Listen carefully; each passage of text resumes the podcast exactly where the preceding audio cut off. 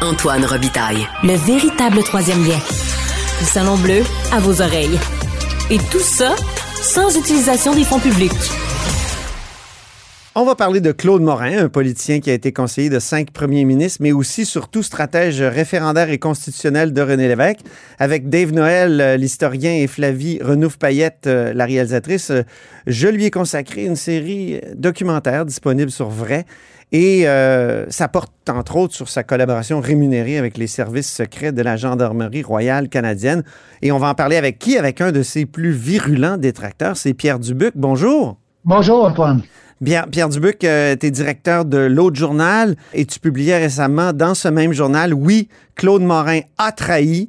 Et euh, tu publies aussi un livre qui est un extrait d'un ouvrage précédent là, sur l'histoire euh, de l'indépendance qui s'intitule Claude Morin, un espion au sein du Parti québécois. Pierre, tu affirmes que Claude Morin est un traître, un espion à la solde du gouvernement fédéral. Quelles sont tes preuves? Ben, écoute, les preuves, c'est des, preuves circonstancielles, évidemment. Puis lui-même a avoué euh, qu'il était un agent rémunéré des services secrets euh, euh, canadiens. Donc, on part de ses aveux, là. Mais pour dire qu'il a trahi, il faut comme démontrer, non? oui, avec des preuves que, que, cet homme a au fond joué le jeu de l'adversaire. C'est la définition de la traîtrise. Oui, regarde, parce que non, j'ai étudié euh, sérieusement tous ses livres et tout ce qui a été publié sur lui à l'époque où j'ai écrit mon, livre. Et euh, je pense que l'affaire importante qui n'a pas été soulignée dans votre série, qui est par ailleurs euh, très, très, très intéressante, mm-hmm. c'est le fait que... Et tu, tu y parais, on t'a interviewé dans cette série-là, oui. Oui, oui. Il, avait rencontré, malheureusement, ça, c'est pas sorti dans, dans, ce que vous avez retenu. OK. C'est qu'il il avait rencontré Gordon Robertson, qui était euh, qui était avec euh, finalement McLalone, etc., qui était le secrétaire du cabinet de Trudeau. Et il dit, il a, il a écrit que c'est au cours de ces discussions-là qu'était venue l'idée du référendum.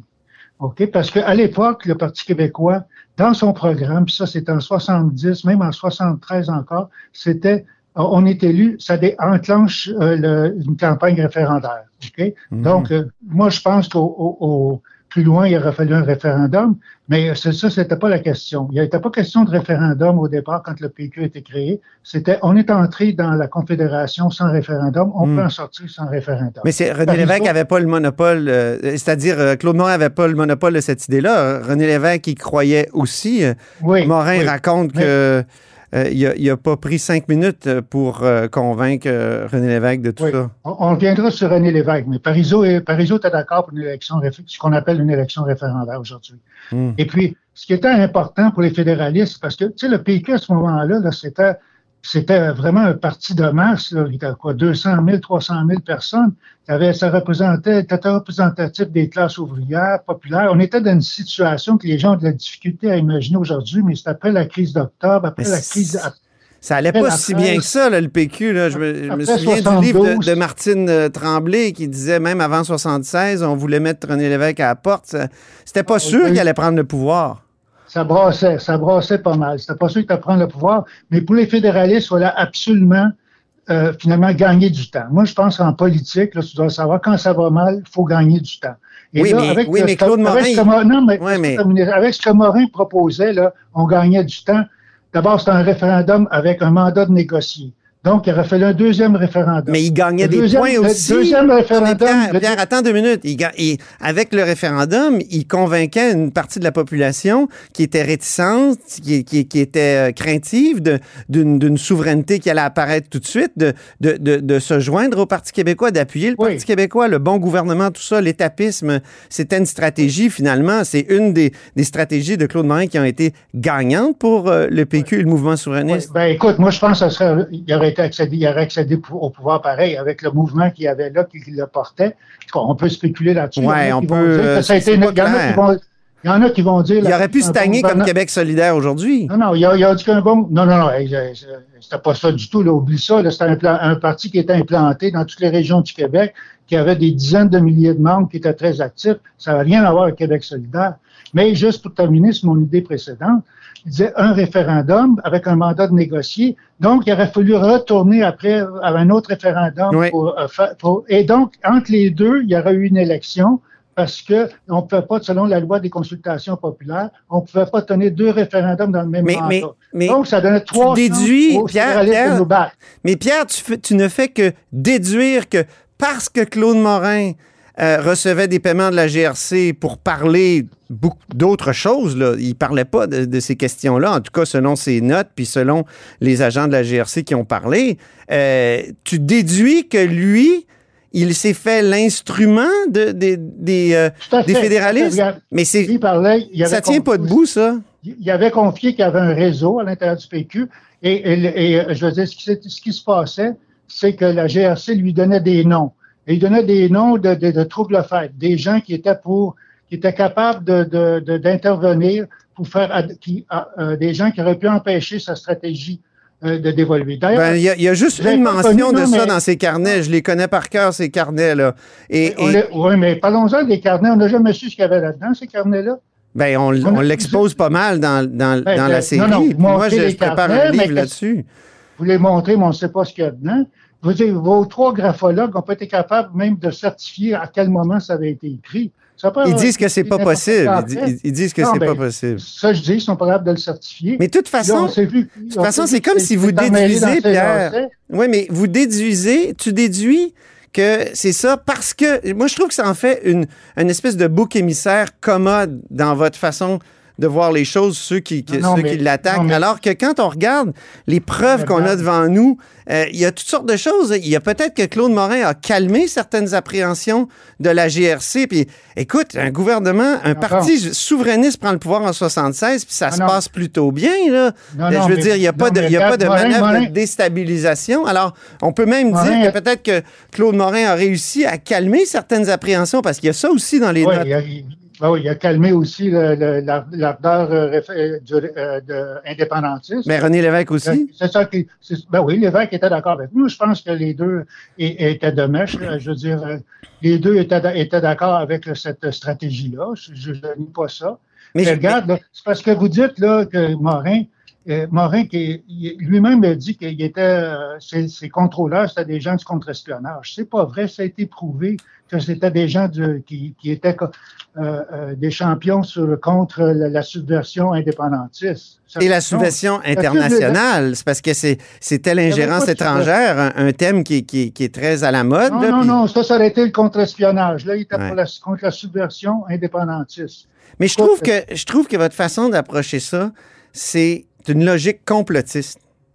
Et je vais, ben je vais te donner, je vais te donner un exemple, Pierre. Je vais te donner un exemple. On pourrait dire que le SPQ ça, c'était un club politique dans le, le, Parti québécois des années 2010, euh, à partir de 2004 même, et était une création de la GRC pour nuire au PQ au moment où le oui avait repassé au-dessus de 50 dans les sondages. Non, non, regarde, on n'a pas. mais tu comprends, c'est la même affaire. Si tu veux, je pourrais te faire, je pourrais te faire, j'ai publié un livre sur l'histoire du spéculible, là, si tu veux, je peux t'en envoyer une copie, puis on pourra en discuter longuement. Ben non, mais. Avec ça. Comme journaliste, je t'ai vu aller, puis on pourrait vraiment dire que tu as essayé de miner le Parti québécois alors qu'il ah, recommençait. C'est accusation, ça? Non, non, mais. Moi, je pense je trouve, Non, je dis juste que, c'est le même genre de. C'est le même genre de. comment dire, de, de raisonnement, alors que tu ne parles jamais à aucun euh, témoin. Tu n'as jamais parlé à M. Morin. Tu n'as jamais parlé à, ceux qui, qui, étaient là à l'époque. Tu ne fais que faire des déductions à partir de, de, de ce que tu as dans, dans, dans les livres. J'ai publié un essai à partir de, surtout m'inspirant beaucoup de tout ce que Morin a dit, parce que Morin, c'est un bavard, un vantard. Il aime ça laisser des pistes de ce qu'il a fait. Je l'ai montré à, différentes reprises dans mon livre. Hmm. C'est un essai que j'ai fait. J'ai pas dit que j'avais fait un reportage pour aller interviewer tout le monde. J'ai pris tout ce qu'il y avait à ce moment-là. Mais donc, ça n'a valeur que d'hypothèse, là. C'est pas, il n'y a pas une démonstration. tu le dis, il y, a, Pierre Godin qui dit la même chose. Il y a Pierre Duchesne qui dit la même chose. Dans, dans, dans euh, votre série, là, il y a Mme Deveau qui dit, qui dit la même chose. Mieux encore, euh, mais elle n'a pas de preuves non plus de vous. Non, mais Juno, là, le Juno, il a, il y a Juno Katsuya, il a complètement coulé votre, votre, euh, votre hypothèse. Il a dit, écoute, la GRC n'aurait jamais payé quelqu'un euh, pendant tout ce temps-là si elle n'avait rien reçu. Voyons. Oui, mais ils peuvent mais recevoir. pas des deux mais recevoir quoi, Pierre? Recevoir quoi? Ben, le délai qu'il y a eu. On a un délai. Recevoir quoi? Qu'est-ce que, Claude Morin a fait pour euh, saboter la, souveraineté? Ben oui, c'est ça. C'est ça, il l'a mis sur les tapis. C'était pas ça le projet. Le projet qui avait été adopté lors de la création du PQ, qui était là dans le programme de 70, qui était là dans le programme de 60. Mais est-ce que Claude Morin a conseillé l'Estonie, la Lettonie, la Slovénie? Ils ont toutes fait des référendums. L'Écosse, la Catalogne? Je veux dire. À l'époque, replace-toi dans le contexte. Il n'y a personne qui parlait de référendum avant que Morin amène ça. Ben, il y en avait eu un euh, au Canada, en tout cas, un référendum sur la conscription. Ben oui, ben oui. il y en a eu. Mais il y en a eu pour Terre-Neuve aussi, pour se joindre à, la Confédération? C'était pas nouveau. là, tu, là, tu fais ce que Morin dit, une reconstruction historique. Si tu te rappelles dans l'époque, moi j'étais là, à l'âge que j'ai, j'étais là. Et puis, il n'y a personne qui parlait avant que Morin l'introduise dans le débat au Québec euh, de, référendum. C'est lui qui l'a introduit à ce moment-là. Mais... l'idée lui venait de Gordon Robertson, qui était le chef de cabinet de ouais, qui fonctionnait avec McLellan. Gordon Robertson, euh, il, était aussi très euh, suspect aux yeux des, jusqu'au boutistes, euh, et, ça, c'est raconté dans ses propres mémoires, là, Memoirs of a, civil, a Very Civil Servant, justement. Et on dit que, justement, il, était, il a été mis de côté assez rapidement parce que c'était pas un faucon. Alors là-dessus, je sais pas, je sais pas où, on prend ça, mais de toute manière, l'idée du référendum... C'est Morin qui l'a écrit, c'est Morin qui l'a écrit, je n'invente pas rien. Gordon Robertson, c'est mort. Oui, mais il raconte que c'est dans une discussion que ce serait la seule manière peut-être de rendre ce projet-là euh, aux yeux du reste du monde. Puis, euh, je veux dire, euh, depuis, ça s'est pas mal vérifié dans le reste du monde. Il y en a eu plein de référendums.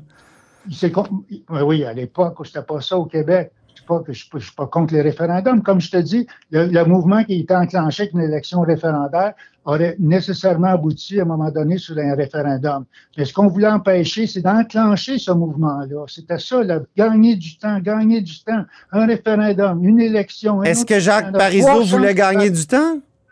Parce que lui aussi a fait un référendum sur, le, la souveraineté partenariat. oui, mais je te, je te souligne qu'à l'époque, il était pour une élection référendaire. Non, mais après, quand lui a été premier ministre. Ben oui, mais là, les choses ont changé. Je te parle d'une conjoncture précise, moi, là. Moi, je ne fais pas de reconstitution historique. Mais, je, pense que, je pense que tu en fais aussi, mon cher Pierre. Tu en fais aussi, mon cher Pierre, des reconstitutions historiques. On a l'impression que tu sais déjà, on sait déjà où Claude, ce que Claude Morin va faire. Euh, je veux dire, dès, dès, qu'il est à l'université, qu'il va, il va trahir. Il me semble que la reconstitution historique, c'est un peu, euh, ben, euh, je veux dire comment on dit dans les cours d'école, là, euh, c'est, celui qui le dit, celui qui le fait. Non, non, non, non. Regarde, je te dis, c'était ça à l'époque. La, discussion était ça. Fait qu'écoute, euh, ils ont gagné du temps, ils ont réussi. Puis regarde, c'est ça qui était. C'est ça qui était. Euh, le cours de l'histoire était différent. Donc, René Lévesque était de mèche avec les fédéraux et, et, tous ceux qui ont voté pour l'élection référendaire, pas une élection référendaire, c'est-à-dire un référendum démocratiquement dans un congrès en 74 au Parti québécois étaient tous de mèche avec euh, les fédéraux puis la GRC. Hey, hey, tu vois, dans mon livre, là, je fais tout l'historique de tout le débat à l'intérieur du PQ. Peut-être que tu fais des reconstitutions à, posteriori, je l'ai lu ton livre. Ben, ben, je l'ai, euh, je l'ai pris à partir des, livres qui avaient été publiés sur cette question-là. Non, mais tant qu'à y être, quand on fait des, des, des hypothèses comme celle-là, on pourrait même dire que Daniel Johnson père a été assassiné par euh, le fédéral. C'est Pierre Schneider qui écrit ça dans son livre. Est-ce que tu penses ça aussi? je ne veux pas parler de. On ne parle pas de, de, de, Johnson. Là. Non, mais c'est une façon d'approcher la, vérité historique. Non, mais Pierre, c'est une façon d'approcher la vérité historique. Est-ce qu'on l'approche en, en écoutant les témoins, en regardant les documents? En, oui, mais les, les, témoins se contredisent. Il s'est contredit sur l'argent, il s'est contredit sur ses carnets. Voyons. Écoute. Oui, mais au final. Regardez, ce, qu'il a dit, là. Oui, mais. Il dit qu'il a, été payé juste. Euh, de dire que le référendum, c'est juste lui qui apportait ça, c'est quand même limité, là. Il y a eu l'idée, puis tout le parti a, viré de bord en 74, puis il y a bien du monde qui, qui, ont voté pour à ce moment-là. Ben oui, ils ont viré, puis il y a du monde qui, euh, ont, été tassés. Parizeau a même été tassé à un conseil national. Il ne s'est même pas été capable d'être délégué de sa propre circonscription. Il est obligé d'aller au Congrès comme le journaliste, journaliste, du journal Le Jour. Et je termine. Paul Saint-Pierre, est-ce que... J'étais au PQ, je sais comment c'est possible de tasser du monde.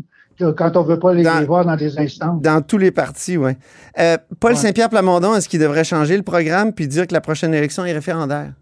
On est à une autre époque, là. C'est à voir comment est-ce qu'on est. Moi, je ne fais, je fais pas de reconstitution historique aujourd'hui, là. Qu'est-ce qu'ils devraient faire ou pas? Je fais confiance aux jeunes, au PQ, qui décideront comment ça se passe. Mais je dis qu'à cette époque-là, c'était ça qui était un enjeu, c'était ça qui était sur la table, c'est ça que les fédéralistes voulaient pas voir. Puis Moi, je pense que les fédéralistes. Ils avaient pris la crise d'octobre pour. Euh, ils craignaient le référendum aussi, les fédéralistes. Ben, dès, après la victoire du PQ, ils voulaient savoir quand, où. ils étaient stressés. Là. Ben, parce que ça donnait beaucoup de légitimité au projet. Là, s'ils si, gagnaient avec un oui. Là. Mais ils ne pouvaient pas en avoir avant une autre élection. Ça leur donnait trois chances de nous battre trois chances. Oui, mais ça, tu reconstitues ça a posteriori, là. Et il y aurait peut-être. Il y aurait peut-être jamais, il aurait peut-être jamais gagné, là, le PQ, euh, sans le référendum en 76. Ah, ben ça, ça, bon, sais pas, là. Voilà. Il aurait pu gagner pareil, il aurait pu gagner pareil. Pourquoi il n'aurait pas pu gagner? Parce que ça allait pas dans ce sens. Le gouvernement il s'effondrait complètement. Pourquoi en 74, euh, il voulait vraiment changer le programme? Une grande majorité du Parti québécois, c'était pour se donner des chances de gagner les élections. Ben, je pense que le leadership a eu peur aussi de la situation. Il avait vu, euh, il avait vu comment les, comment, il avait vu comment ça se passait euh, avec la crise d'octobre.